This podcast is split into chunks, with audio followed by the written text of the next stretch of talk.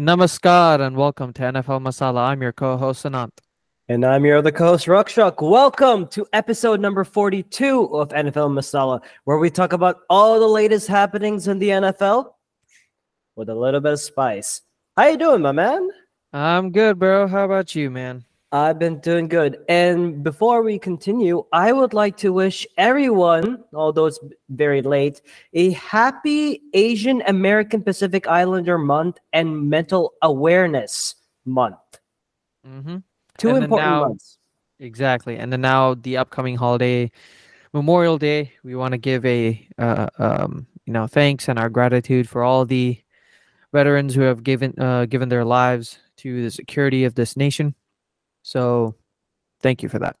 Yeah, salutes to you guys. Those are the real MVPs. Exactly. Alrighty, so it's been a month since the draft. What are we going to talk about? The draft.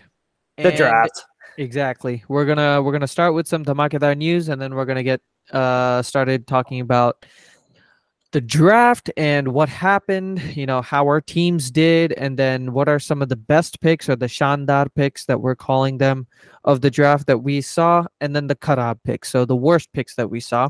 And then after that, we're just going to do a little bit of a small, shallow dive into the recently released NFL schedule for the 2023-2024 NFL season, and then just talk about what, you know, our teams are going to look like, what their records are going to be. Just like a basic glance, just to get that thing started. And then later on throughout the summer, when we do a division breakdown, we can talk about the exciting matchups. We can talk about how those individual teams are going to do, you know, give each one of the fans of those teams something to root for. So, yes. Yeah. So definitely for sure. And I think, and the thing is, like, we're not going to be focusing mainly. I mean, of course, like, we'll be focusing on our respective teams, the Packers and the Eagles, which I believe are truly are America's only teams. Because, I mean, Packers are one of the oldest franchises in NFL, made by the legend himself, Ed Curly Lambeau, and the Philadelphia Eagles, who were created from the nation's first capital. I just like to toot my own horn, toot the horn on this one. But let's get going, my man. All righty. So without further ado, let's get started with some Dhamakedar news. First bit of news.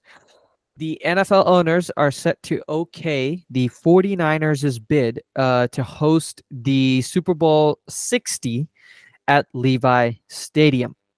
Now, this was previously not given. Before this Super Bowl 60, Levi Stadium would have been would have hosted the Super Bowl 50, so almost 10 years ago, where the Denver Broncos beat the Carolina Panthers. And then before that, in the Bay Area, the Niners in the Stanford Stadium in 1985 hosted the Niners and the Miami Dolphins, in which the Niners won. So this one, they're hoping to bring Super Bowl 60 here, with also the 2026 World Cup coming to the United States and North America as a region. The FIFA, Soccer World Cup. This is what we're talking about in 2026. I cannot wait for that. So yeah, so that's one of their bids to bolster their stadium for those two major events. And for that specific reason, at the March League meetings, the Niners sought to get a $120 million loan from the NFL Stadium Fund to make improvements to Levi Stadium. So that's their bid. Let's see if it does happen. In that case, rents are going to be even higher in San Francisco for that 1 week, as it already is. Fees are about to skyrocket in prices. It's insane, dude. But you know what? Will those fees be enough to have all three QBs that are healthy? Exactly. Or a fourth QB that's healthy. Oh, Niners fans, don't take it too personal. Oh, wait, take it personal. Like, seriously, it's one of the stupidest rules I've ever seen, man. And that's a Kachara moment. Mm-hmm. All righty, next bit of news. All right, and before that, on May 19th, this was ESPN reported that one of the greatest football players ever, Jim Brown, a longtime running back for the Cleveland Browns, passed away. He was an activist, an actor, and a football star. And he was selected in 2020. He was selected at the NFL 100 all-time team, and was ranked as the #1 all-time player on College Football 150 list to celebrate those sporting anniversaries. He was selected in the first round of the 1957 NFL Draft. Played 9 seasons for the Cleveland Browns from 57 to 65, and led the league in rushing for 8 of those years. Did you also know he was named a Pro Bowl player every year he played? He also led to the Browns. Dang. He also led to the Browns to the league championship game 3 times. This is prior to the Super Bowl or prior to the NFL-AFL merger. So he led the Browns to the league championship game 3 times. He won the title in '64 and was named MVP 3 times. But one thing I really liked about Jim Brown, he also worked to empower the Black community during the Civil Rights Movement. He organized the Cleveland Summit in June 1967, which included the names of Bill Russell and Lou Alcindor, who you now know as the great Kareem Abdul-Jabbar, and this was all to support Muhammad Ali, the boxer. Fight against serving in Vietnam. He was also Jim Brown also worked to reduce curb gun violence in LA, and he founded in 1988 AmeriCan, a program to help disadvantaged inner city youths and ex-convicts. And he is advocated for the modern athletes to be more involved in the Black community, which is really, really powerful and great. He retired at age 30, and he was filmed in the movie The Dirty Dozen, but the NFL lost a legend in Jim Brown, so lots of prayers to this guy. Couldn't have said it better. Rest in peace, Jim Brown. Next story is that there is an update on the Commander sale this month. As we had mentioned previously, there is a team made up of Josh Harris, who's a owner of the Philadelphia 76ers and the New Jersey Devils, who play NHL hockey. A team made up of Josh Harris was going to purchase the Commanders away from Dan and Tanya Snyder for $6.05 billion. But the NFL voters will not vote on this sale during the meetings this week in Minnesota. And if this sale would go through, it would be the largest sale in sports history, right? Previously, we had last year where the Walton family, who own Walmart and Sam's Club, agreed to purchase Denver Broncos for $4.65 billion, right? So this would have been the largest sale in sports history if this were to happen. It's just that, especially with all of the not off the field, but legal issues that is surrounding the Washington Commanders and especially Dan Snyder, it's going to be difficult to wade through all the muck and all the financial disgusting practices that Dan Snyder had performed allegedly as the owner of the Commanders. So we'll see. It's gonna be a long process. This is not gonna be done in the next week. It's gonna probably take several months, maybe a year, for everything to go through. Until then, I feel bad for you, Commanders fans. I mean, you guys have given so much support to such a pathetic organization. I'm really sorry, but it's just gonna be in limbo until they check every single, checkbox, dot every I, cross every T, so on and so forth. But that's it from this one. What is next, Rakshak? And this is another set of news that I really wish we didn't want to cover, but here it is. Pat McAfee, we all know about Pat McAfee being the legendary talk host. He And he apparently he's going to be bringing his weekday sports talk show, The Pat McAfee Show, to ESPN this fall as part of a multi-year deal. They'll be airing live weekdays simultaneously on ESPN, ESPN Plus, and ESPN's YouTube channel. And I don't know what to say about this. I to be honest, I don't like it because Pat McAfee, the Pat McAfee show for me, it was like another outlet and not just listening to ESPN, Fox, or any other sports thing, but his was like pure independent and it had no filters. But coming on to ESPN, I don't know, man. I don't like it.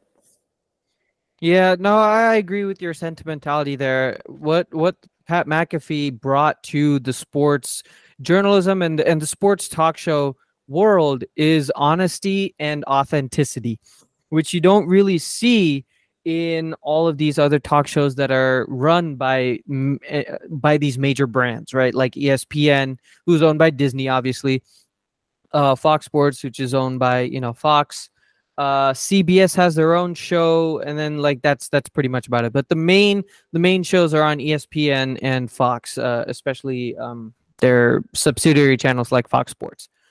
So I agree with you in that I hope that Pat McAfee is not filtered and he's not subjugated by ESPN's policies and, moreover, Disney's policies. But we've seen that Disney can be a little bit more open-minded than other companies, with especially what's going on in Florida. So, yeah, let's see. I mean, from a business standpoint, it makes sense for him because he was already a ESPN regular too, in that he used to be there for College Game Day, right? And then sometimes he would show up on those early morning shows like Get Up or one of those shows where he would be some of those featured guests. So if he's going to become a permanent thing on ESPN, maybe he bleeds into more of those other shows too, like Get Up or Stephen A. Smith maybe. He comes in on a regular regular show like that on a pretty regular basis. Maybe he can bring in his comedy over there, and then we can see more of Pat McAfee. But yeah, I mean, I kind of agree with you. Okay, so last but not least, major breaking news that just happened yesterday. We're recording this, by the way, on May 27th. So on May 26th yesterday, the Arizona Cardinals have released DeAndre Hopkins after just 3 seasons. Yeah. And exactly. And even more surprising, he still has 2 years left on his contract.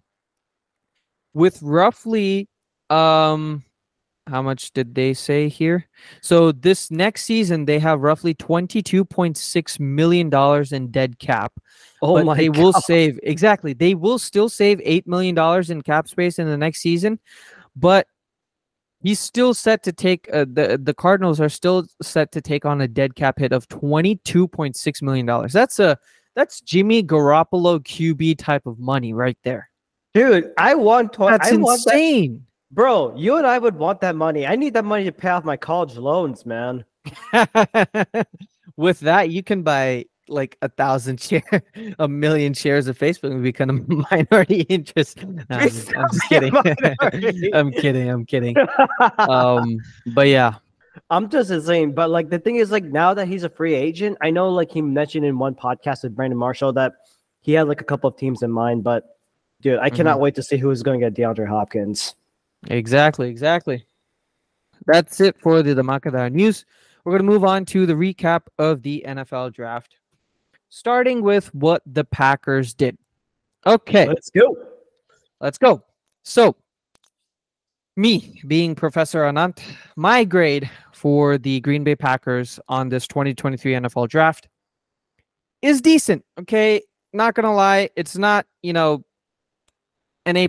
It's not the perfect score that you want, being an Asian, being with the mindset that we strive for perfection. What happened to that 100 points? Exactly. What happened to the 100? Exactly. It's a solid B+. I'll give them that. Some of the pros in this draft. We got a lot of pieces for Jordan Love to work with in 5 new receiving options. 2 tight ends, 3 wide receivers. We also got a stud pass rusher to help out Rashawn Gary and Preston Smith. We also got more D-line depth to help Kenny Clark, and we got some special teamers like a kicker. Some of the cons. We did not put enough emphasis in the safety position. Where we got the safeties and any sort of defensive back help is in the 7th round, where we're basically looking for special teamers. That's where we targeted safeties. Otherwise, we're targeting D-line, we're targeting wide receiver and tight ends, which, I mean, I get, because you do want to beef up the D-line, especially with what happened last year. I think last year is more of a scheme issue in Joe Barry, because you have someone like Devontae Wyatt, who was selected in the 1st round, who played like 30% of the entire defensive snaps on the entire year. That's not acceptable. As a 1st round pick, give him a chance. Get him on like every single play possible. Give him a chance to make plays. Like, that's, it's insane that they didn't even trust him to do that.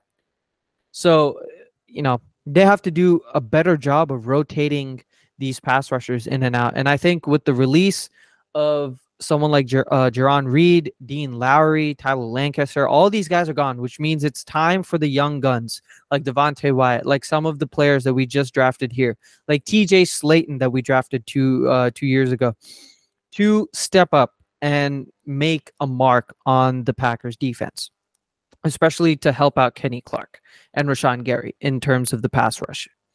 So we did that in terms of the cons. We also did not get O-line support in the entire draft. I thought that maybe they would get maybe another tackle just to see, because, you know, David Bakhtiari, he's had major health issues for the past couple of years. He hasn't been healthy. He's played, you know, 25% of the games that he's available.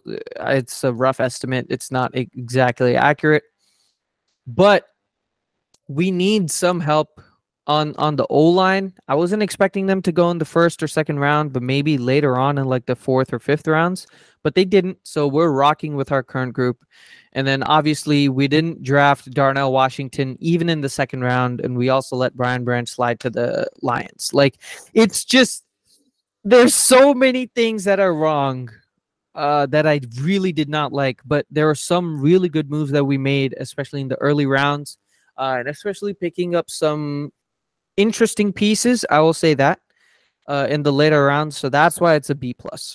Now, the best part of this draft wasn't even the draft, but really the trade haul that we got for Aaron Rodgers. So if you guys didn't know, Aaron Rodgers is out of Green Bay Packers. He's been traded to the Jets. And then in that trade, the Packers received the 13th overall pick in this previous draft, the 42nd overall pick, which is in the 2nd round, the 207th overall pick, which is in the 6th round, a 2024 conditional 2nd round pick that becomes a 1st round pick if Aaron Rodgers plays 65% or more of the total snaps of the entire year next year for the Jets. It's not even conditioned on the playoffs. It's not conditioned on the record. It's not conditioned on the stats.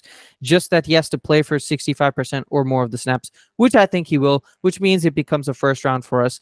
Even if it's a late 1st round, at least we still have 2 1st round picks next year. That's most likely going to happen. The Jets obviously get Aaron Rodgers. They also get the 15th overall pick from us for this past year, and pick number 170, which is in the 5th round. So I think that was the best part of the draft. Now, let's move on in terms of a deep dive into what all of our picks were. First off, with our 13th overall pick, we drafted Lukas Van Ness. Okay, I was really high on this guy. Unlike Rakshak, who really did not like him. You would have preferred several other pass rushers over Lukas Van Ness. And I can see why. Like, some of his traits, especially the fact that he hadn't played a lot at Iowa, and that he was pretty, like, as a pass rusher, he had limited moves, but the moves that he had are still phenomenal. Like, his bull rush, which is what made him so special, is so good. It's so powerful, and he's such a freaky athletic player. Right? I think his RAS was some ridiculous score. I can't even. I'm just gonna pull it up here. His RAS was 9.39, so very, very athletic.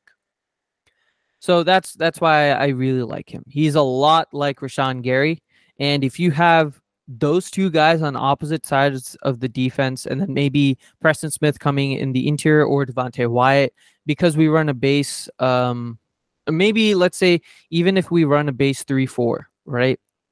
You might have Devontae Wyatt, Kenny Clark, and Rashawn Gary coming in as our three interior D linemen, and you have Preston Smith on the edge, and then maybe someone like a Kingsley and Egbari coming on the other edge, or you have Lukas Van Ness coming on that edge. So if you do something like that, like a pincer movement, that's exactly what it'd be.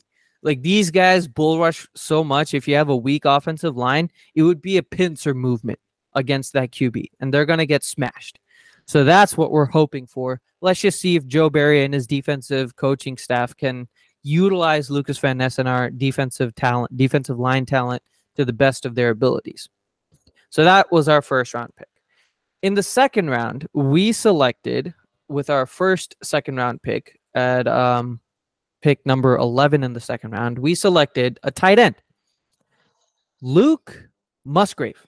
Okay. So he wasn't my first pick. Obviously, at that point, if we were to take a look at all of the draft picks that went during that time, in the second round, the tight ends that were selected before, Sam Laporta went to the Lions, Michael Mayer had gone to the Raiders, and then that was it. Then the next available for us was Luke Musgrave. We still had there. You still had Luke Schoonmaker, Darnell Washington, Brenton Strange, and then the rest. You still had that. So we selected Luke Musgrave. I prayed to God that we had selected Darnell Washington. And the reason why is that he's such a good scheme fit for us. Darnell Washington's a freaky athletic tight end. He's like 6'7", 270 pounds, but still runs like a 4.5, some ridiculous, or not. He's like 9.99 RAS, some ridiculous amount. Okay. Sorry, 9.88 RAS. Okay. He's not a route runner, but he's a big, huge red zone target who also blocks like he is a freight train. Okay. Especially in the run blocking. So, since we run a lot of 12 and 22 personnel, so two tight end sets, I really, really hope that we would get Darnell Washington because he's the sixth offensive lineman, right? He would be great, especially for a young QB like Jordan Love, to know that there's an extra protector on the line just by placing a tight end, right, in that position. So it would have really helped with opening up the playbook even more, helped with versatility, because especially in the red zone, if you don't know who is going to be there, like let's say you have Christian Watson, you have Romeo Doubs, you have someone else in the slot wide receiver. You also have another slot tight end like someone down the board like Luke Schoonmaker or Will Mallory or Brenton Strange. And then you have Darnell Washington as the sixth offensive lineman. Plus you have your running backs. Who are you going to cover? Like that would have been such an interesting problem for defenses to manage, especially for a young QB like Jordan Love, who still has to prove himself. This would have been great, but Luke Musgrave is still really good. I mean, he was my fourth tight end in my rankings. Number one was Michael Mayer. Number two was Darnell Washington, simply because he's such an athletic freak and he had the highest ceiling. And then Dalton Kincaid, number three, and then Luke Musgrave, right? So if we talk more about Luke Musgrave, he's more like the Mike Gesicki mold, right? He is your prototypical big slot wide receiver who, goes from the Y or the Z positions. He's got really quick feet and get off for his size. He shows his athleticism, especially with his route running, okay? But he's not that great of a pass blocker, especially in our two tight end sets. So he's going to be that big slot wide receiver doing all those like crosses and drags and all the routes that run across the field. So he would be a really good threat in that. So I I'm not going to knock this. I will only say that I would have preferred Darnell Washington, but Luke Musgrave is a pretty good second, like consolation prize. So I'll say that. Next second round pick. We drafted a wide receiver yet again. We drafted Jayden Reed, who initially I didn't really like because I thought that maybe we could have moved up and gotten Brian Branch or, you know, gotten some other player there. Right. Because Brian Branch was taken at pick 45 or the 14th pick by the Lions. And then we picked Jayden Reed 5 picks later. So maybe we could have traded up to, let's say, the Colts or someone. We had a ton of late round picks, so we could have packaged them and traded up and gotten Brian Branch, but I guess they didn't really like him. But Jayden Reed is a really decently athletic slot wide receiver. Okay. He's got really good route running. But he's just not in the mold that we typically draft for wide receivers. We typically draft wide receivers who are like 6 foot or higher or taller, who've got a bigger frame. But this guy is more of a slot wide receiver. He's 5'10", 5'11-ish, 187 pounds. And he would be an interesting fit in this Packers lineup.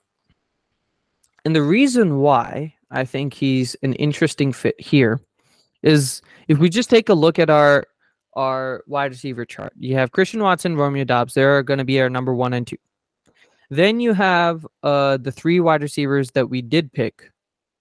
Yeah, so I was right. Okay, so we did pick 3 wide receivers. We picked 2 tight ends. Okay, I'm stupid. I don't know why. Okay. So... hang in there, bud. Hang in there. Yeah. Okay. So you have Christian Watson, Romeo Doubs, and then you have Jayden Reed coming in as a slot, and then you have all our other wide receivers. Now we have 10 wide receivers on our roster. Maybe we're going to dwindle it down to like 7 or 8, probably 8. So we'll see who gets cut. But that's what we have. So Jayden Reed is going to be an interesting role player. Hopefully, he's going to be better than Amari Rodgers was in the slot. He was not good. Maybe he can replace Randall Cobb, become a trusted weapon, trusted outlet for Jordan Love. So we'll see. So that was our second round pick. Then we had our third round pick, where it was, in this case, Tucker Kraft. So Tucker Kraft is a blocking tight end. Okay. Why didn't we select Darnell Washington before? Like, that's what I always go back on. Why?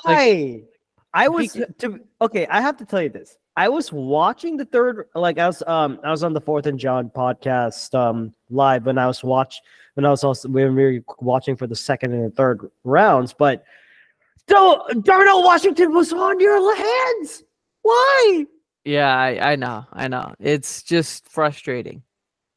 It's frustrating because I really thought that they were gonna draft him because he's such a good fit for us, but I guess they didn't. Yeah. Because he was later selected by the Steelers. At number 93. So we could have selected Darnell Washington at pick 15, but we went with Tucker Kraft. No, you decided to go with Tucker Kraft. I'm sorry, man, but I have to hound you that Packers on this one. Like Darnell Washington, he would have made your offense so ridiculously, like stupidly amazing. Like Imagine the O-line and you're putting Darnell Washington on either the right side or the left side. Like, if he develops that blocking ability, oh my God, it would be unfair. And the thing is, like, had the Packers gotten him, I had the beat the door moment right there available. Go Packers would have won the NFC North with that pick. Oh, they would have won it. Okay, yeah, because he's a better he has the size. He has that freakish athleticism. I mean, if you want to talk about that, see the combine tape, exactly. Like, I'm sorry, man. I cannot talk about this. That's up. Go ahead. Yeah. Yeah, no. But Tucker Kraft is still a very good tight end. Like, this tight end class is very, very stacked. Like, you could go even down to, like, the sixth tight end and still have a quality starter, which you can't really say in other draft classes. So this was a really nice stacked draft, especially at a time where we lost both of our tight ends in Big Bob Tunyon and most likely Mercedes Lewis. So, yeah, so Tucker Kraft, he's a very good blocking tight end. He reminds me a lot of Jason Witten's blocking, but he still has to develop some of his receiving skills, especially up the seams. He played at South Dakota State, which means like his competition isn't that great. So that's one of the reasons why I wasn't really that high on Kraft. But the fact that we have Tucker Kraft and Luke Musgrave means they're going to be on the field like 75% of the time. And it's because of our two tight end sets, whether it's going to be 12 or 22 personnel or even 23 personnel sometimes. So, yeah, I like it. I like the selection. I would have preferred Darnell Washington, especially if we're looking for a blocking tight end, because Darnell Washington's blocking skills are far superior to Tucker Kraft, and Darnell Washington played in a far, far superior division and conference in the FBS, whereas Tucker Kraft played in the FCS, right at South Dakota State. But he's going to be a good tandem pick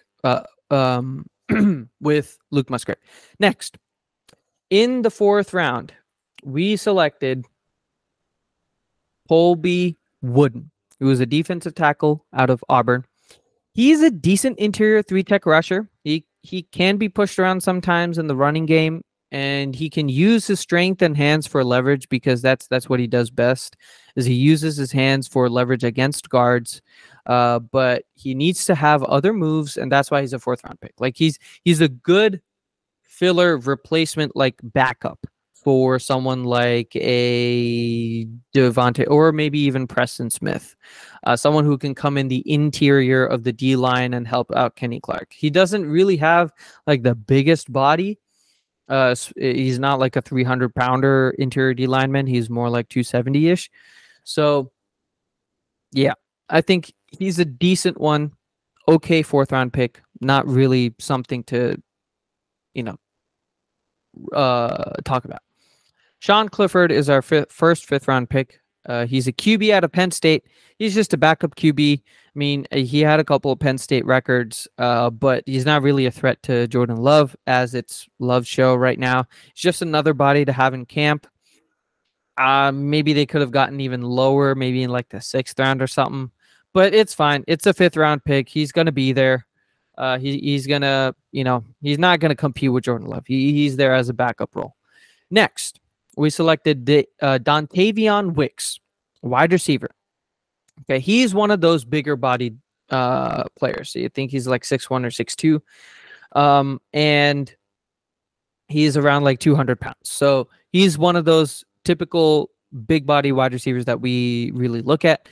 And for Dontavion, he's more of a deep threat than what Jayden Reed is. Like, Jayden Reed is your slot wide receiver. That's what the role that he can play. Dontavion Wicks is more of your outside wide receiver, especially in the Z position, where he's not necessarily on the line and on the boundary, but he's close to it, right? He's opposite of the X wide receiver, which is going to be Christian Watson.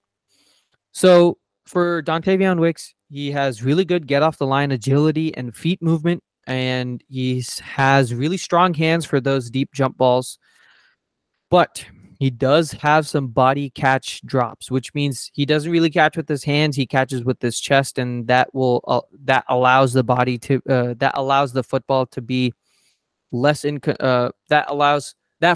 wide receiver to be less in control of the football, because it's more moving and it's not that secure. So that's something that he has to improve on.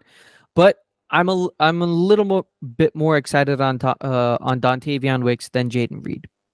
But he's a good fifth round pick. I'll give him that. He's a really good fifth round pick, third, fourth wide receiver, depending on the situation.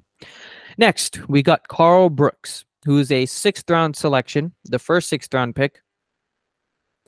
And He's not a very athletic defensive end, but he's a massive space eater, right? Unlike someone like Colby Wooden, who is not a space eater, but he is one of those athletic, interior pass rushers. Carl Brooks is a space eater. He's 6'4", 300 pounds. He plays either nose tackle or three tech in a 4-3 defense. And surprisingly, he's had more than 100 pressures in 2 years at the college level, playing for Bowling Green. So that speaks a lot to his ability for interior pressure. And that's what really excites me, right? So it's a really good bonus for him. And really good pass rushing help on the interior for Kenny Clark. But in run defense, he's not really good. He can really get tall. So I think I would plug in Devontae Wyatt there, obviously a lot more, or T.J. Slaton. But Carl Brooks is a good sixth round pick. Excuse me. Our other sixth round pick is a kicker, Anders Carlson, from Auburn. So he's going to be our replacement for Mason Crosby. That's going to be there. He ended up being second in Auburn's history for career field goals made at 79 field goals. The issue is he's coming off of a torn ACL. So it's going to be very interesting to see how his leg strength is going to be, especially with a torn ACL. Can he even hit those long balls? Maybe is it going to put a lot more pressure on Jordan Love and the offense to get within like a much closer field goal range if he doesn't have the leg strength to hit it big. But he's the end of the 6th round selection, close to a 7th round selection, so that's fine. He's just going to be there to replace Mason Crosby probably at the end of this year, just as competition for now. Now, the first of 4 7th round picks that we have is a cornerback, finally, named Carrington Valentine, who's very athletic. He has a decent 40-yard dash at 4.44. He's got really good height-weight measures. I think he's like 6'1", like 180, 190-ish pounds. He's got really solid zone coverage skills, and he's got really good change of direction ability and hip movement, which can really pencil him and transition to maybe a free safety. So that could be really good, but sometimes he could get lazy. And he could, overrun those wide receivers, which means he has to catch up. So that's one of the issues, and that's why he's like a 7th round pick. So I think he's going to start in special teams, but hopefully he can be penciled in for a couple of plays in free safety and see where we can go from there. The second 7th round pick that we have is Lou Nichols III, running back out of Central Michigan. Okay, he's a bowling ball type of figure. He's like 5'10", 222 pounds, but he's athletic enough to be really good in the screen game and pass protect in like that fullback role. So if you have someone like an Aaron Jones, right, and you want to give A.J. Dillon a rest, then this is someone who you would have. Right? You would have Lou Nichols coming in as a fullback role, coming in as if Aaron Jones is going to be your lead runner, then Lou Nichols can be your swing or motion running back or or one of those running backs in the flats, or can be like a screen decoy, for example. So it could be really exciting. His receiving skills as a bowling ball running back is really good. So that's a good 7th round selection. Our next one, Anthony Johnson Jr., is a safety. He's your typical free safety build and athleticism, especially his hip movement and his long arms, much like Carrington Valentine. And he's a really good hitter too. But his back pedal needs some work. He sometimes overruns in his back pedal, which means he has to either catch up or he overplays a wide receiver coming in for those deep posts or deep corners. So that is something that he's going to have to take a look at. And then if you look at our safety depth right now, right, it's not good. Okay. You have Jair and Rasul Douglas, and then Eric Stokes. That's our top 3. All right, then you have Darnell Savage, who's penciled in as our starting free safety, and then Jonathan Owens, who is our starting strong safety. So it's really who can show, who can make the most amount of plays and give up the least amount of big plays, because that was our big issue previously, is we gave up a lot of big plays due to miscommunication and being out of position in the scheme, especially in that first game against the Vikings where Justin Jefferson went off for like a career high of 180 yards or 190 yards or something like that. It was largely because our defensive backs were out of position and were not in sync on where to be. And they were just making bad moves consistently.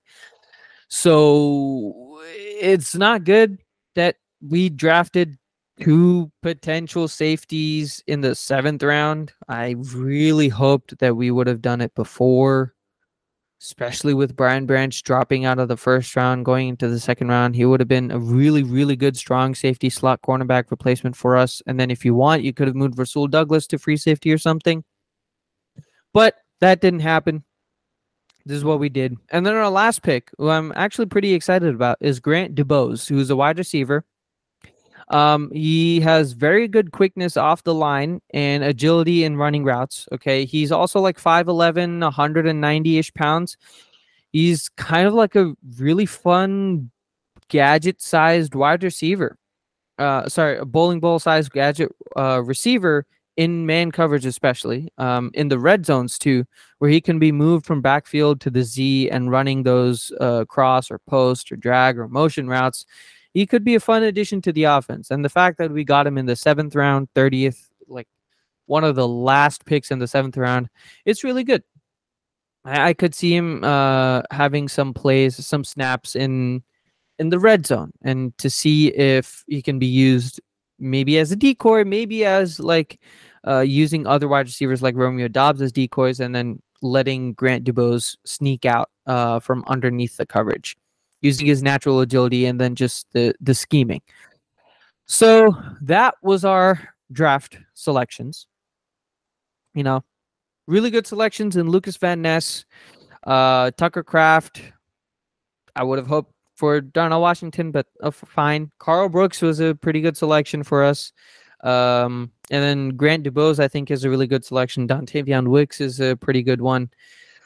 And then that's some of the others are misses, I think. You know, Luke Musgrave not being, or Darnell Washington not being selected, Brian Branch not being selected, where we selected Luke Musgrave, Jayden Reed, Tucker Kraft. I think if we'd gotten at least one of the two players that I mentioned, I would have bumped this up to an A. But because of that, I think it's a B plus. We still have safety holes to fill. Like, that's going to be the biggest issue here. Safety, who's going to play safety, both safety positions, and let's see if they mess up or if they remain solid, then that's good. Another thing to look at is how is our defensive line rotation going to look like? All right, because you have Kenny Clark, T.J. Slaton, Devontae Wyatt, Preston Smith, Rashawn Gary, Kingsley Enagbare, now Lukas Van Ness. How are they going to rotate that? Because we'd still run a 3-4, base 3-4. So it's going to be interesting. But yeah, that's it from the Packers. What about the Rakshak? What about the Eagles, Rakshak? Oh, God. Okay, so with that, Anant, I think I want to start a new religion. Mm-hmm. A new side religion, but would you like to hear more about our Lord and Savior Howie Roseman of the Philadelphia Eagles? Nah, I'm good. I'm just gonna get water and then I'll let you rant. I'm good. Go ahead. All I have to say is, what a freaking draft by the Eagles, man! Howie Roseman has done it again. The Eagles finished off 14 last year. If you look at the 2022 Eagles, which I thought was like one of the most talented team in the entire entire NFL, but they dominated their opponents. But when it came to the Super Bowl, they were 3 points short of beating to the Kansas City Chiefs, and unfortunately, one of the biggest points was that they were not able to get to the QB. So what does Howie Roseman do? He decides to bring talent that can either get to the QB and stop the run on defense, and of course helped Jalen Hurts after an MVP-like season before he got hurt. And with this, they were he was able to bring talent on the for that like one of their a lot of their defensive picks came from the universe from one of the best defenses in college football history that won the championship back-to-back. That I'm talking about the University of Georgia at Athens Bulldogs to beef up that defensive line, which is the goal is to stop the run and get to the QB. Honestly, when looking at the overall picture, I wish they could have addressed the safety and the linebackers a little bit more, but we did end up getting a safety in the third round, but no linebacker in this draft. So, but we were able to pick up one in Van Sumeren, but I honestly think Howie isn't done yet because he's always looking for the Eagles to like not only look to go to continue that success and help Jalen Hurts win the Super Bowl, but also this is also going to be the same team that has lost two of their two coordinators in Shane Steichen and Jonathan Gannon. Jonathan Gannon, I will not miss him. I'm happy with Sean Desai coming in and implementing a Vic Fangio-like defense. Since he is a disciple of it, and by the way, one of the top players of Indian, one of the top coordinators of Indian descent to have such a role. Got to represent that DC pride, Sean Desai. And then Brian Johnson, who used to be the quarterback's coach for the Eagles and Jalen Hurts' mentor, going to be an offensive coordinator soon. Who's not the offensive coordinator, that we'll need to see what type of play calling he does because he's going to take over what Shane Steichen does. But let's get to it. We have got to talk about the first round. So there were some big moments happening, but like overall, the first pick, the Eagles moved from the 10th, from number 10 to number 9 with the trade with the Bears. They get Jalen Carter at number 9, like, wow, like, he is to be like the most talented prospect in the NFL draft, in this NFL draft class. Like, I don't care what they say, but before that, we have to talk about this. So before the start, the Eagles they did get a couple of additional draft picks as part of a settlement with the Arizona Cardinals, who have been who were in contact with defensive coordinator then Jonathan Gannon in days after the NFC Championship game. So because of tampering like this, the Eagles were able to move up from pick 194 at the back of the third round to the number 66 pick in front of the third round. And they sent the 2024 fifth-round pick to the Cardinals as part of their settlement. So with that, the Eagles had some favorable draft position, but let's talk about it. Again, number 1, you traded from pick 10 to pick 9. It switched spots with the Bears and a 2024 fourth-round pick to get Jalen Carter. Like, oh my God. Having a 314-pound defensive tackle with explosiveness, speed, and change, you put him in the defensive line interior with Fletcher Cox to offset the loss of Javon Hargrave, and you reunite him with his ex-college teammate in Jordan Davis? Yes, yes, and can I say again? Yes. On early, like, he's really powerful against the run. He can anchor in two gap. Basically, he can change in for pursuit. And I got to give a shout out to Jimmy Kempsky, a Philly voice, for providing this information. He could smash single blocks, make plays in the backfield. And, oh, my God, as a pass rusher, I mean, he had like 3 sacks, 3 batted passes, 2 forced fumbles in 2022. But he has the ability to get to the quarterback. Like, single blocks, he will destroy those blocks. But if you loop him around the edge because of that speed and explosiveness, there's this one play in which the LSU, like, he technically sacked the guy by, like, barely hugging. He, like, lifts. Like, if you watched LSU versus Georgia in the I believe it's the SEC championship game, he, like, just bull rushes through the LSU offensive line. He lifts the LSU QB off the ground, used to play blow down, and he celebrates his sack by continuing to hold this trophy with one hand. But yes, there's definitely some character concerns with Jalen Carter, but like having this veteran presence who can like Fletcher Cox and of course his teammate from Georgia, Jordan Davis, to help him out, that is a really, really great pick. And of course, like his combine and his pro day, like really hurt because of like the car racing incident. And right now he's going through like some going through that process, but he's in a room full of a strong culture. Jason Kelsey, Brandon Graham, Lane Johnson, Fletcher Cox, and even Jalen freaking Hurts. I mean, you have to be fortunate to be in this locker room. So Javon Hargrave, excellent pick. Then next round. Wait, we're not done yet because we still have to, because our second first round pick at pick number 30, the players kept on going, but apparently one name fell to the Eagles at pick number 30, and they selected outside linebacker or edge Nolan Smith. The Eagles could have selected Nolan Smith at number 10. I wouldn't mind it, but Nolan Smith was like the most impressive athlete in the draft. I mean, he was like he ran a 4.39 at the 40-yard dash with the combo, vertical jump at 41.5 inches at 238 pounds. Like, dear Lord, like he was a physical run defender, willing to set the edge so his teammates at Georgia could collect the tackles. He was a player with character and leadership skills. He was one of the captains of that Georgia defense that led that team, and he's undersized. But you put him in a rotation with to learn with Hassan Reddick, who I think Nolan Smith's NFL comp is Hassan Reddick, and you're having two Hassan Reddicks on the lineup. I mean, he could turn him from a great rotational in year one, and then lead the team back. And become a new captain of this team. Like, oh my God, he is going to work well in Sean Desai's defense. And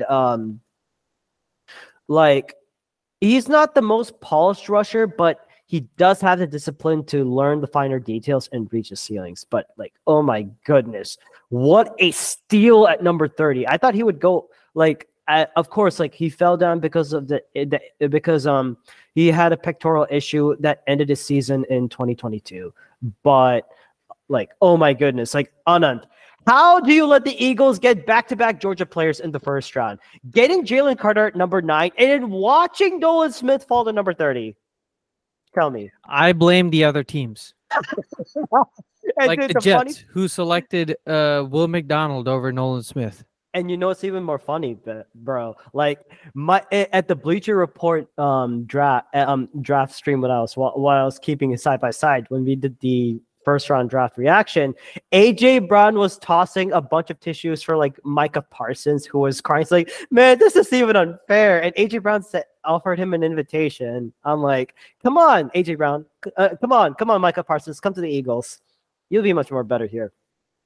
And then the second round, the Eagles trade this to the second overall pick, number 62, to the Texans to get pick 65, and added a 6th-round pick and a 7th-round pick. So with that, we go to the third round. And the third round, basically what they did is the goal was best available and position needs. Again, I want to give a shout out to Jimmy Kemsky for his draft analysis of the Philly Voice. So with this, the Eagles select offensive line Tyler Steen from Alabama, and other SEC guy. If you're going to be looking for success and you're looking for best players to fit, not only do you select the good athletes, but also select teams from schools that have played in an NFL level conference, like the SEC championship, or maybe Big 12, or that's what I'm thinking. SEC, if you want to target that area, that's perfectly great. I think Tyler Steen, it was a potential for him to compete with Cam Jurgens at that right guard spot, because Isaac Seumalo left. Again, I believe this was a Jeff Stoutland University pick. And now they're listing him from O-line to guard. So he does have an impressive athleticism. I think like he was able to protect the blind side of Bryce Young who went number 1 overall pick. He has more upside in the interior from what scouts had selected, and that's what Nick Sirianni mentioned. But I think it's going to be a battle between him and Cam Jurgens to see who is going to put in for that right guard spot. But like right now, the favorite is going to be Cam Jurgens, but it's not going to be handing it. You got to earn it, man. That's how it is. But then also like I heard that like if the Eagles have like adding in more steam, they got more offensive line depth. And when you take a 65 player to top 65, you basically have to start. And thinking if Jason Kelsey retires, you have Cam Jurgens coming in the center, and then you have to assume Tyler Steen takes over. But overall, it's a good pick. Pick number 3. Anant, to my surprise, the Eagles actually selected a safety. Instead of Brian Branch, who I wanted, they get Sidney Brown, another high-level safety. Like, I watched this documentary about him and his twin brother, Chase Brown, who lived in, who were like from Canada. Like, their journey to get to play football. I mean, those two were amazing at the University of Illinois at Urbana-Champaign, the Fighting Illini. By the way, side note, that's where my eldest cousin Prithika graduated from. So shout out to her. Shout out to any Illinois alumni. But Sidney Brown, great pickup at number 66. Some good athletic physical safety. He could play in the box. And he was a highly productive player for the Illinois deep secondary that had Devin Witherspoon and I believe Jatavius Martin? Anant, correct me on that one if you find it. He definitely provides some competition for Terrell Edmonds, Reed Blankenship, Justin Evans, and Kevon Vallis. He's a very physical and hard-hitting safety. I mean, his twin brother, Chase Brown, who is now a running back for the Cincinnati Bengals. So good job on the Bengals.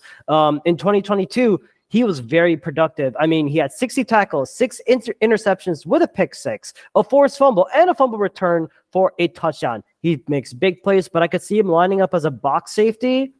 And he often plays up near the line of the scrimmage.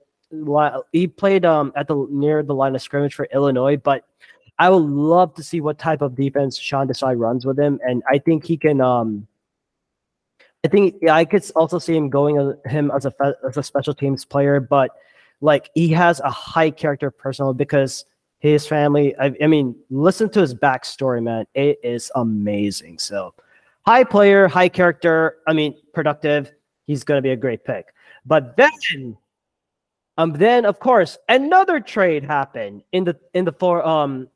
The Eagles traded 2024 third-round pick for the 105th pick overall, and with the Texans, and they get another Georgia player. Anant, guess who that Georgia player is? Is it on defensive line? Is it on the corners? Pick a guess. Let me guess. Corner. Yes, they select Kelee Ringo, a.k.a. the cornerback from Georgia, who had that miraculous pick six to win that 2021 championship game over Bryce Young and the Alabama Crimson Tide. I mean, you're adding... I mean, I thought he was going to be a late first-round pick. I had him going at 31 or early second round. He's 6'2", 207. He ran a 4.36, but he's a great player, size to his advantage, both in press coverage and especially on the contested catches and tacklers. Great awareness in the zone, but again, he leaves a little bit too much space. And people are going to talk about the Ohio State-Georgia game. Anand, I think you can agree with this. Whenever he was paired up against Marvin Harrison, he got toasted, and he has that inability. And I think it's due to like the flexibility of like switching from his hips. That's where he had a lot of trouble. I mean, did you see the Marvin Harrison, Kelee Ringo tape? Like, he got toasted against those guys. Like, yeah, no, I wasn't able to watch it, but yeah, I could see. Yeah, against those skills. But again, like in his last 2 seasons, he had 76 tackles, 4 interceptions, 15 pass breakups, and a forced fumble. He gives too much separation on man coverage, but guess what? He is in a backfield in which the Eagles are kind of loaded in corner, but he gets to learn and get time to groom to learn to get maybe even a starting role. Like, he gets to learn behind Darius Slay and James Bradbury and even Avonte Maddox. Like, this is great to learn from him. Get himself a mentor, and he's gonna do great, man. And I know, by the way, Anand, the Eagles are not done with selecting Georgia players. Instead, they trade with the Detroit Lions. They basically give up a 2025 4th-round pick and swapped 7th-round picks in the 2023 draft with the Detroit Lions. And with that, the Eagles get DeAndre Swift. Oh my God, what a pickup by Howie Roseman. I mean, he's a very dynamic run. He was very dynamic with the Lions as a runner and a receiving option when healthy. That's the only key that they had. And by the way, he went to St. Joe's Prep, which is another which is a school in Philadelphia, not well known, but apparently everyone knows about that.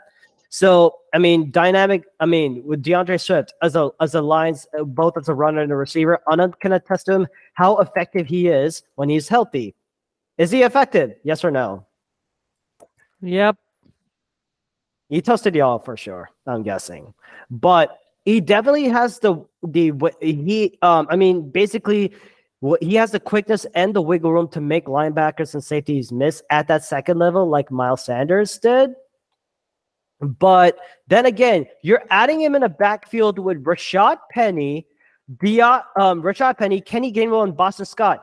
And the crazy thing is, DeAndre Swift has 1 year left in his rookie year contract and will count for only $1.78 million in the Eagles cap. He's technically the most expensive running back on the team. My God, Howie Roseman is a mad genius for that. But if Swift and Rashad Penny are healthy, then it's great. Then for the last couple of picks, Eagles again traded up with the Texans. I am not going to get to it because it's like, cool, whatever. Then they released Marvin Wilson, defensive tackle. But round six, the QB factory is back, Anant. And they selected, the Eagles selected Tanner McKee, quarterback from Stanford. I did not like this pick because although you have like three QBs, I thought you could have gone with Dorian Thompson-Robinson, who has that mobility, same kind of physical, same kind of gameplay with Jalen Hurts, but you go with him. I mean, you could have also picked a linebacker at that spot, but he's all right. I mean, 63.2% completion, 7.1 yard pass per attempt, 28 touchdowns, 15 interceptions. He did have some success in the 2022 year, but strong arm, but he has very limited mobility. So that's why I'm really shaky about this. I mean, there's one thing that I've learned about with Nick Sirianni. He has like four things that he looks for in a quarterback. I think this is something that could be helpful. He looks for accuracy, number one. Number two, decision-making. Number three, the ability to create with mobility. And number four, above-the-line arm strength. Can they make at least every NFL throw? They have with Jalen Hurts. He struggles with a little bit of accuracy and decision-making. But, and of course, there will be chances for him to improve. Tanner McKee will not have the ability to create with mobility, but he does have a little bit, but I mean, like, I think he's going to be like a good camp body. I think I see him battling with Ian Book for the QB role number three, but in my opinion, I got to see more from him in training camp. But yeah. And round number seven, Anand, one time only in the podcast, I'm going to sing this song. The eyes of Texas are upon you. No. I'm not going to do it. Nope. I will not sing it.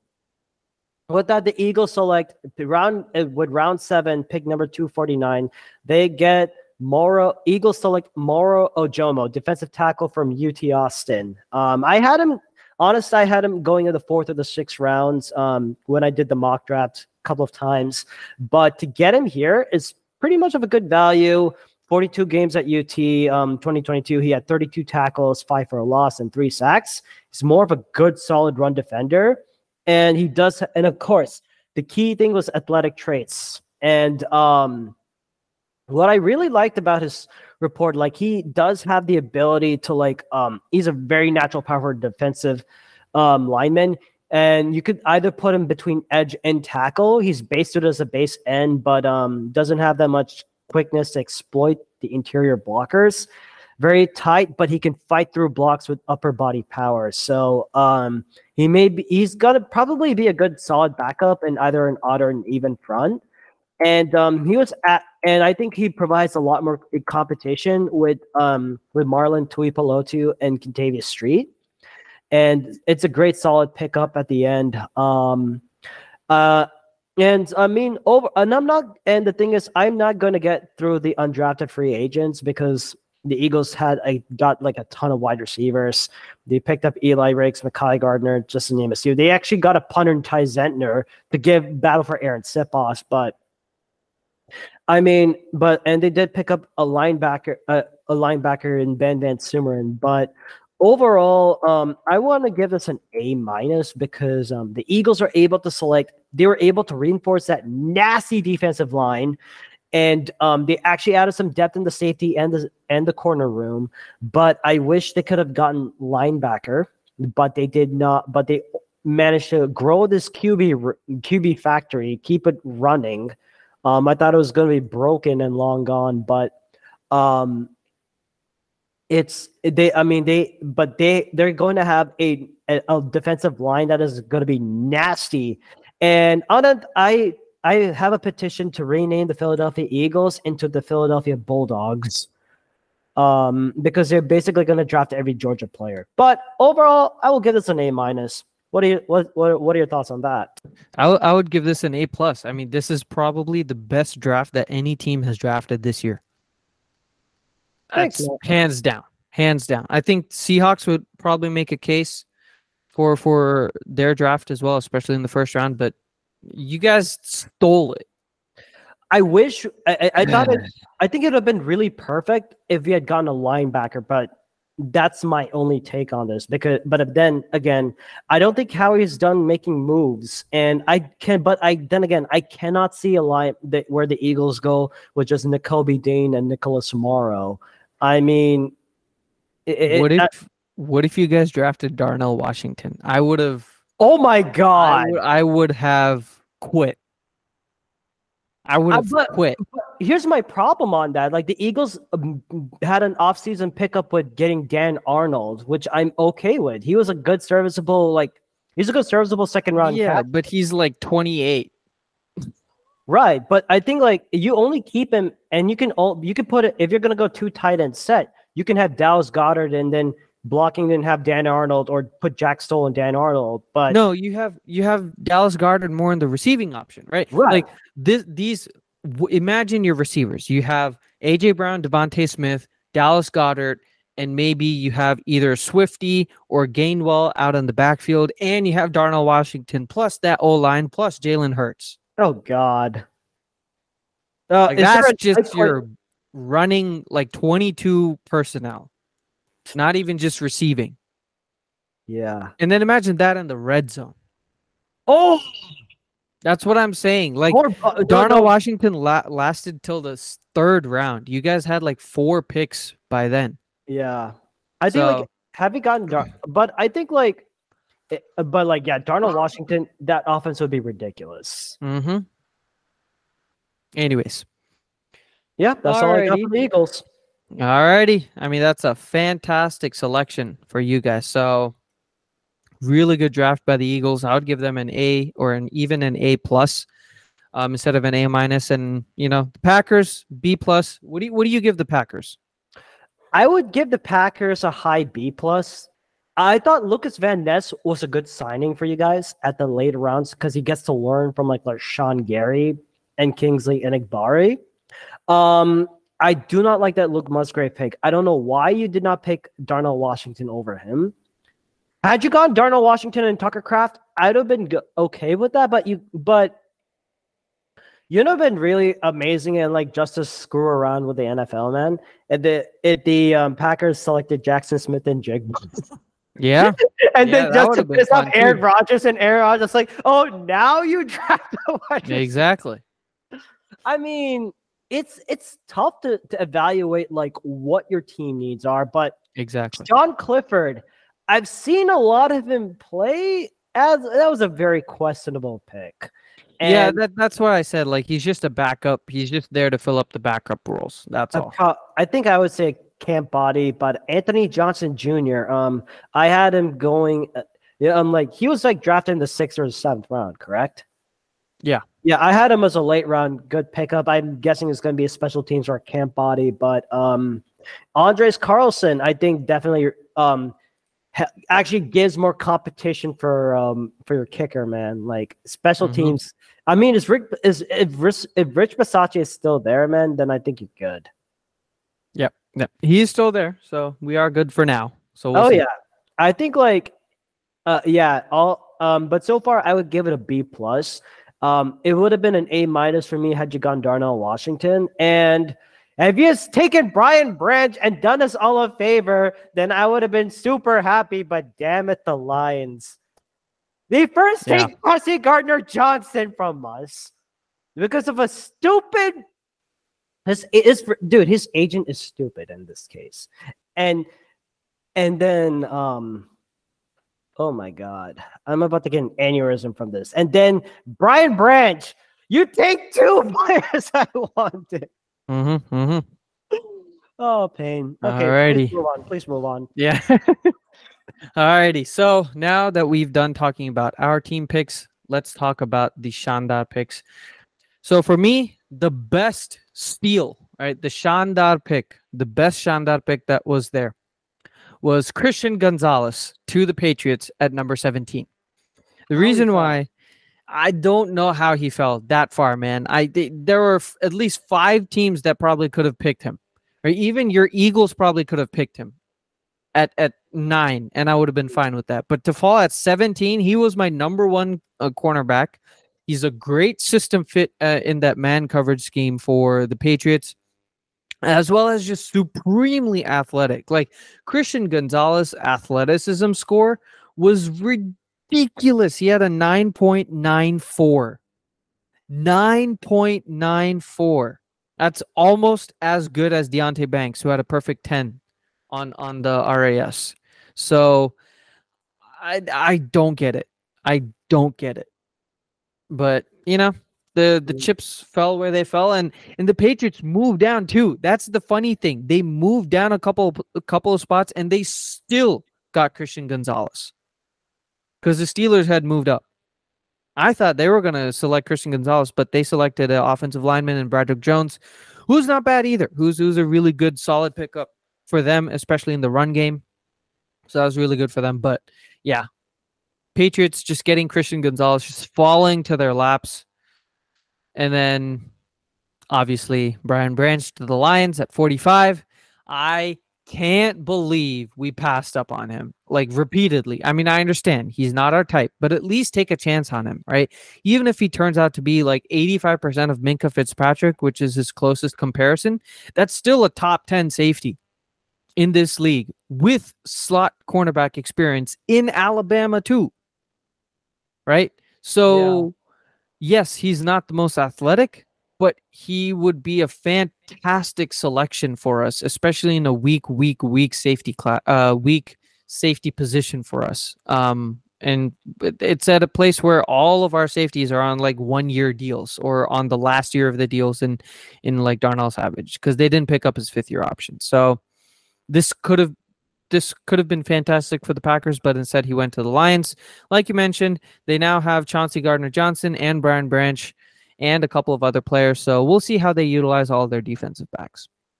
Number 3, again, we've mentioned this before, Darnell Washington falling to the 3rd round, pick number 93 to the Steelers. Same thing as with Branch. He's such a versatile, Previously, it may not have been a scheme fit for the Packers to get Brian Branch, but he's still such a utilitarian player. He's so versatile as a defensive back that we could have made it work. But with Darnell Washington, he is a scheme fit for us. He's still versatile, and we still didn't pick him. For the Steelers, it's great, because this means that Freiermuth, Pat Freiermuth, is now more like the Mike Gesicki mold, where he's a big slot wide receiver.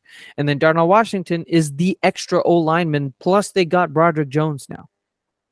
So two of the most massive athletic players on the O-line are on like the right side now, right? If you just take a look at who the Steelers' depth chart is now, right, in terms of their offensive line, you got Broderick Jones as left tackle, Isaac Samalu as left guard, Mason Cole as their center, James Daniel and Chukwuma Okorafor, who is their right tackle. So let's say you put Darnell Washington on the right side or on the left side, either side, all right? And then you then have Pat Freiermuth, who's your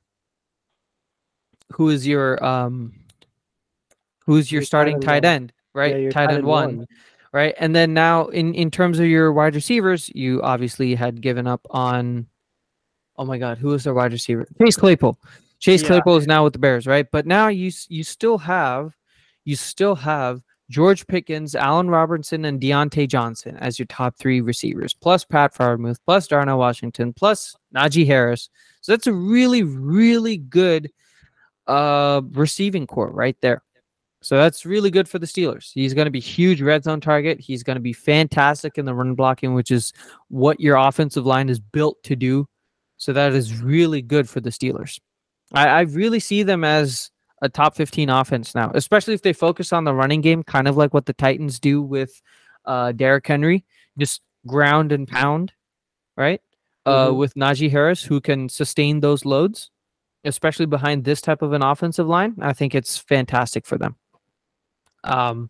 Then number four, Jalen Carter to your Philly Bulldogs. I just cannot believe how he fleeced the entire NFL again. Like stupid sea chickens. All you have to do is just select Jalen Carter and we would have been fine. But no. And speaking of sea chickens, my last Shandar pick at pick number 20 was JSN. How were they able to land Devin Witherspoon at 5 and then pick JSN at 20? Like the fact that now the trio of wide receivers for the Seahawks is DK Metcalf, Tyler Lockett, and JSN is a huge boon to Geno Smith, who has had a very surprising career revival in Seattle now. I mean, the Seahawks can easily be the number 5 team in the playoffs in a weak NFC conference after, you know, the 49ers being the division winners. So it's really good for the Sea Chickens. Great for great for Seattle and JSN. Anyways, that's it from my side. What about Rakshak? My God, dude. Like, I couldn't agree with you more on that. But with this side, pick number 25 for the first round. America, you have saved yourselves. And no, America has to thank the Buffalo Bills for selecting Dalton Kincaid over the Dallas Cowboys. And Anant, say this with me. How about them Cowboys? They're an accident waiting to happen. And yes. But then again, thank you, Bills, for doing America a service by preventing another top high-ended talent from going to the Cowboys that desperately needed tight end. I mean, if you remember in 2018 when David Akers had that speech in Dallas during that draft, they say, hey, Dallas, the last time you guys went to the Super Bowl, those draft picks weren't born. It's true. And And with that, the Eagles selected Dallas Goedert. Get it? Dallas Goedert over the Cowboys. Mm-hmm. And then they get Dalton Kincaid over Dalton Schultz. So, but the best part of it is he's a great backup for Dawson Knox, and he can and he's like very versatile as a deep threat and a catcher. Another target for Josh Allen to throw to. You don't need to depend upon Stephon Diggs too much. You don't need to depend upon Gabe Davis, maybe Khalil Shakir or whoever that they have on running back. And Josh Allen doesn't have to sacrifice his body every single time. And he led the FBS in catches last season with 70 catches with Utah. And natural field and he's very excellent against zone coverage, man. Did you know he had 46 catches against zone, which is the highest? And ESPN has him as an Offensive Rookie of the Year candidate. Now, with pick number 30, how in the world did Nolan Smith fall to Philadelphia? I will never know. But thank you, NFL, for doing this. And you know what? We might as well rename the draft to the Howie Roseman Invitational because he will keep on fleecing teams. And, I mean, you adding more bulldogs to this team. Pure athleticism for an undersized player. I talked about him already. Speed and some good power. Great rotational piece with like the likes of Brandon Graham, Hassan Reddick, Josh Sweat, maybe Derek Barnett, maybe Teron Jackson or Patrick Johnson, Kyron Johnson. But my God, Nolan Smith to that defense. You're shutting down the run and you're getting to the QB. How about that? And I thought another one which I really liked was pick number 73 in the third round. The Giants getting Jalen Hyatt, man. I had him going in as an early second round pick, but and of course he has the speed and can win with the deep ball, but he definitely needs to work on some route recognition. But then again, I think Brian Daboll will help him out and whoever their wide receivers coach is. But it also depends upon Daniel Jones. Does he have the ability to throw the deep ball? He is very excellent with the short and the intermediate passes, but the deep ball is what I'm going to see. He'll definitely team up with Jamison Crowder, Darius Slayton, DeParis Campbell, maybe Isaiah Hodgins. They did cut Kenny Galladay and release Kadarius Toney. I mean, if he gets open, good luck trying to tackle him, man, because he has that ridiculous speed. Then pick number 51 at the second round. Miami selecting Cam Smith. Great, which I thought was really good. Great ball, great pickup in the late second round. I had him as a late first round and early second. He is a pure ball hawk, smooth with excellent foot speed and fluid hips. He could play in the boundary, slot safety. He has a versatility. You're basically adding him to a lineup with Jalen Ramsey, Xavier Howard, and Keon Cross. Oh, that's gonna be good. And my last one, Anant, you're going to be surprised. I had Jonathan Mingo going to the Panthers at pick number 39. I mean, the Panthers lost that wide receiver physicality with DJ Moore to the Bears to get that number one pick. But, I mean, adding Jonathan Mingo to that line, I mean, to this wide receiver room that features like Adam Thielen and DJ Chark, and also getting Miles Sanders, Hayden Hurst, like, this is going to be really, really good for him. I mean, Jonathan Mingo, he has the speed. I mean, he has decent speed, but he has the size. I mean, 6'2", and yeah, he has 6'2", 220 pounds. And he has familiarity with playing with Matt Corral back in Ole Miss in 2022. So he only played like 6 games due to a fractured foot. So but his breakout season was last year after Corral went pro. He had 51 passes, 861 yards, 5 touchdowns. I think this really helps out this developing Panthers offense. So these are my top Shandar picks. Alrighty, now on to our Karab picks. Alrighty, number 12. Thank God the Lions failed in the first round, right? After a fantastic second round, they failed in the first round. I'm glad for that. They started with choosing Jahmyr Gibbs at this pick, a running back. I mean, I understand that Swift had a down year this year and he was let go, along with, you know, the king, Jamal Williams. But to select a running back at such a premium position when there were other holes for them to fill with, like, I don't know, Christian Gonzalez at cornerback, I can't understand it. Exactly. I can't understand it. Like, even if they selected Kalaji Kensi or even Brian Branch, I wouldn't have minded it. But to get an RB, a running back at this position, nah. And then similarly, in that vein, at number 16, the Commander selected Emmanuel Forbes. This would have made sense if they didn't have Christian Gonzalez on the board. But they did.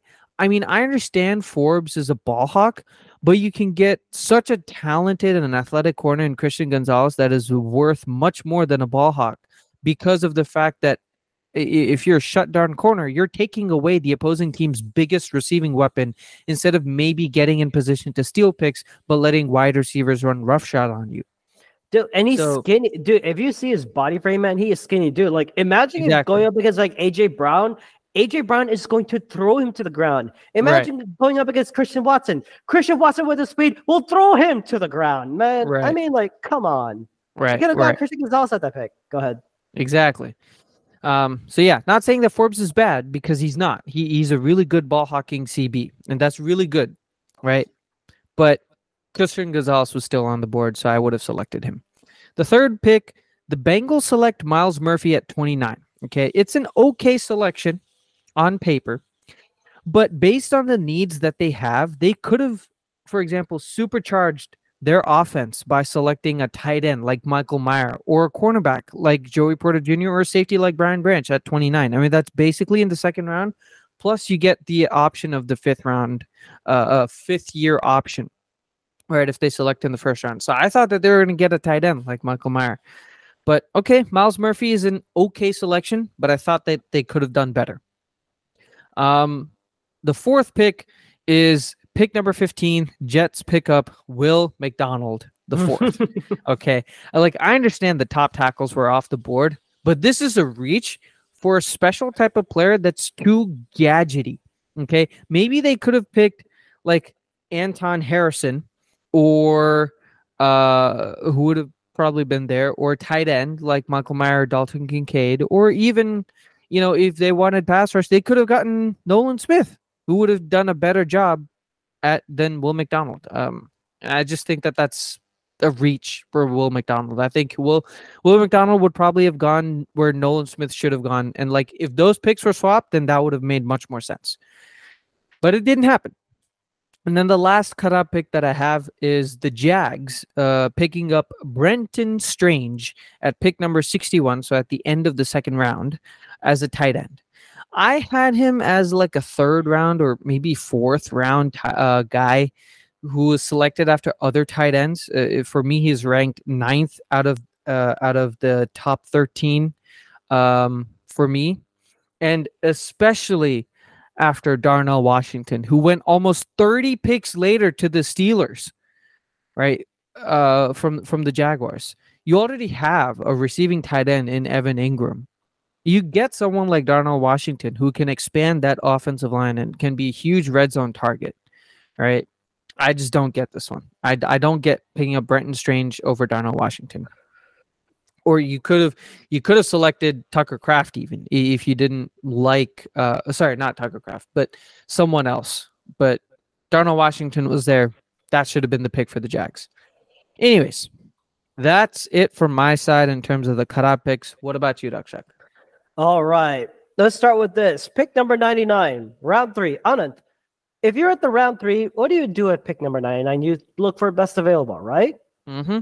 Do you go with a kicker at that position at round three? Unless he's Evan McPherson. Exactly. The Niners selected Jake Moody from Michigan. I'm going to repeat, why do you select a kicker in the third round? This is not an Evan McPherson story. You could have selected a better player, maybe for your offensive or defensive line, or maybe even wide receiver. But no, you went for a kicker instead. I'm guessing, yeah, they only had the third round. They did not have any first or second round picks due to the Trey Lance and Christian McCaffrey pickups. But again, and then next one, pick number 18, round one to the Detroit Lions. You first get a running back with Jahmyr Gibbs, and with that, you give us DeAndre Swift back. We will take it. And then, okay, Anant, why would the Lions select a linebacker at number 18? This had to be a Dan Campbell pick, but this linebacker class is so bad. It's so bad. Like, he is not a first-round pick. I would have picked him at either second or third round at best. But a first round pick to get Jack Campbell, that's a bad one. And then this is going to shock you, man. Number 8, I had the Falcons selecting Bijan Robinson at number 8. Bijan is a great player. But to select him at number 8 with the Falcons when they have so many needs, they could have selected like a good offensive tackle. They could have taken Broderick Jones, but it's you already have a good functioning in Tyler Algier, maybe Cordell Patterson. But why does Arthur Smith really want to continue building up this pipe dream of this Vontae Titans running back offense, man? Like, I'm very, very shocked about this pick. And then I had pick number 47, second overall, the Commanders selecting Jartavius Martin, defensive back from Illinois, who's probably going to play safety. You already have a cornerback in the first round. I thought you'd go for a different position, but why do you select back-to-back? I mean, of course, you want to select with Kendall Fuller, Rashad Wildgoose, and Emmanuel Forbes, just to name a few, and Benjamin St. Juste. But I don't know. I think it's a good player, but I don't like the pick where it's at. And I think it was like, and again, like I know like some people said like it's way too early for him, and I have to agree with the consensus on that one. And last but not least, Anant, here's my surprise. Are you ready for this? Are you ready? The Cowboys taking the wrong Smith. They took the wrong Smith. What can go wrong will go wrong. You poor Cowboys. I mean, you were so bad against the run. And of course, who do you get? You get Mozzie Smith from Michigan, 6'3", 323 pounds. But, and you know what, Anant, I had him going in the second or the third round. When I did my mock drafts, I mentioned like, oh, I'll take Mozzie Smith at this position. But to take him at in the late first round with pick number 26. He's a good run stuffer, but he's not a great pass rusher. He only had 0.5 sacks during his 3 years in Michigan. So this was a reach at best. Reach at reach. And this is what the Cowboys do. This is what they do, man. But one thing that the Cowboys are proving is that they have never failed to surprise us, especially with the unexpected getting Tyler Smith and then Mozzie Smith. And they miss out on the wrong Smith. They could have gotten Nolan Smith, but he was there.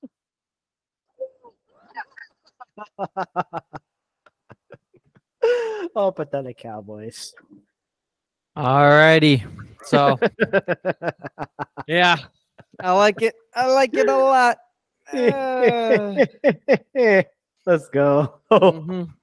So that wraps up our draft recap. Now we're going to do a short little preview of the NFL schedule. Okay. And we're just going to do 10 minutes total. We're not even going to do 10 minutes each, Rakshak. This is going to take a long time. Let's go. Yeah. 10 minutes total. Yeah. Alrighty. So in terms of our team's outlook, for me, the Packers, I think our best record is probably going to be 10-7, maybe a wild card position there. Our losses are probably going to be to New Orleans, twice against the Lions, the Chargers, the Chiefs, definitely, the Panthers, maybe, and the Vikings. So we probably split the Vikings, we beat the Bears, and we beat all the other teams on our schedule, including the Saints and the Panthers. Or sorry, Saints and the Falcons. But 10-7, I think, is our highest possible reach, right? Especially if Jordan Love balls out. Okay. The worst record that I see is probably 6-11, because I think the talent is there to be pretty decent, not like a sub-5 win team. But it's really going to depend on Jordan Love. So if Jordan Love stinks in his first year as a full-time starter, 6-11 is what I see, right? You have your loss against New Orleans. You have your 2 losses against the Detroit, Chargers, Panthers, Chiefs, and then, losing both times to Vikings, the Giants, the Steelers, and the Falcons. Like, I could see all this happen if Jordan Love doesn't play well, and if it's up to our defense and they get tired and our rotation stinks by our defensive scheme, so on and so forth. Most realistic for us, maintaining the same record. I think we go 8-9, same as last year,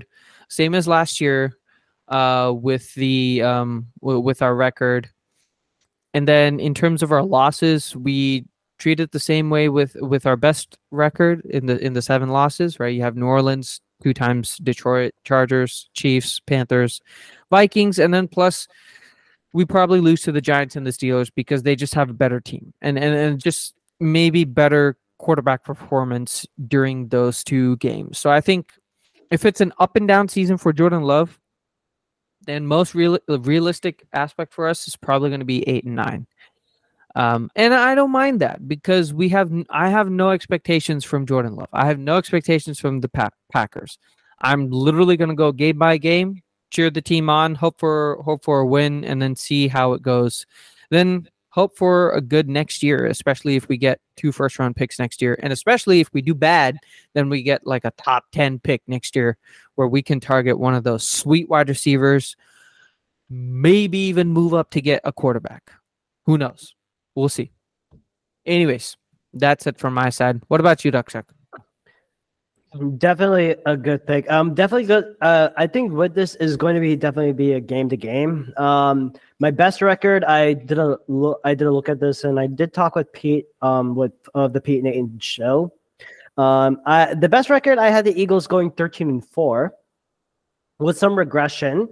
Losses would be with the Cowboys at Dallas. You lose to either Miami or the New York Jets. Then, of course, our definite losses are going to be the Chiefs and the Seahawks.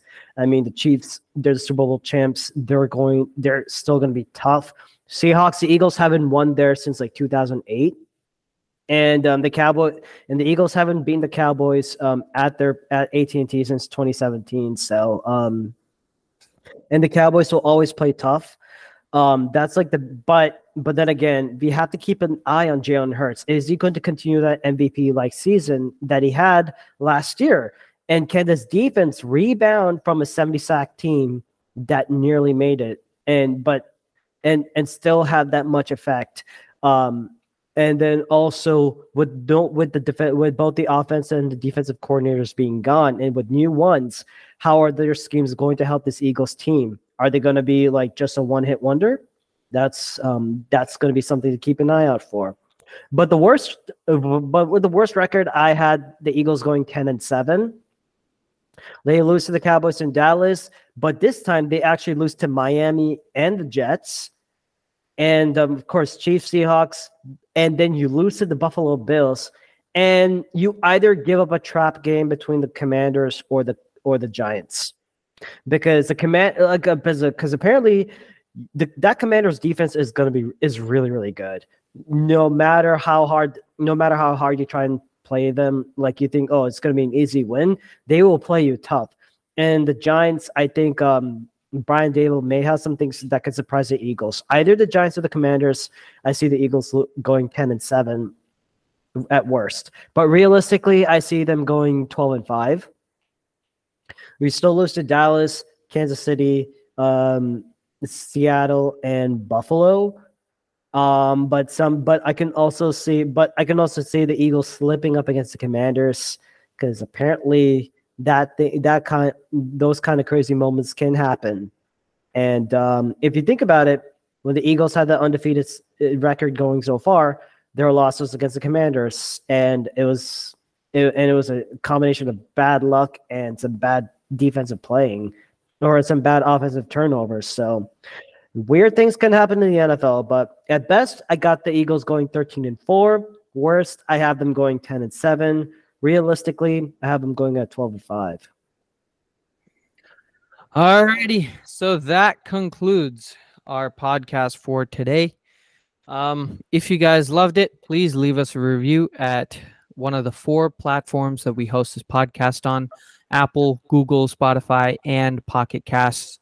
Or send us an email at nflmasala@gmail.com, spelled as NFLMASALA@gmail.com. Or Rakshak? And also, you can find us on Instagram at NFL MASALA2022. That's right. Our NFL, our Instagram handle is at NFL MASALA2022, all lowercase. Alrighty, so now we're gonna hit you with our signature outro. Go Pack, go! And fly, Eagles, fly. Take care, y'all.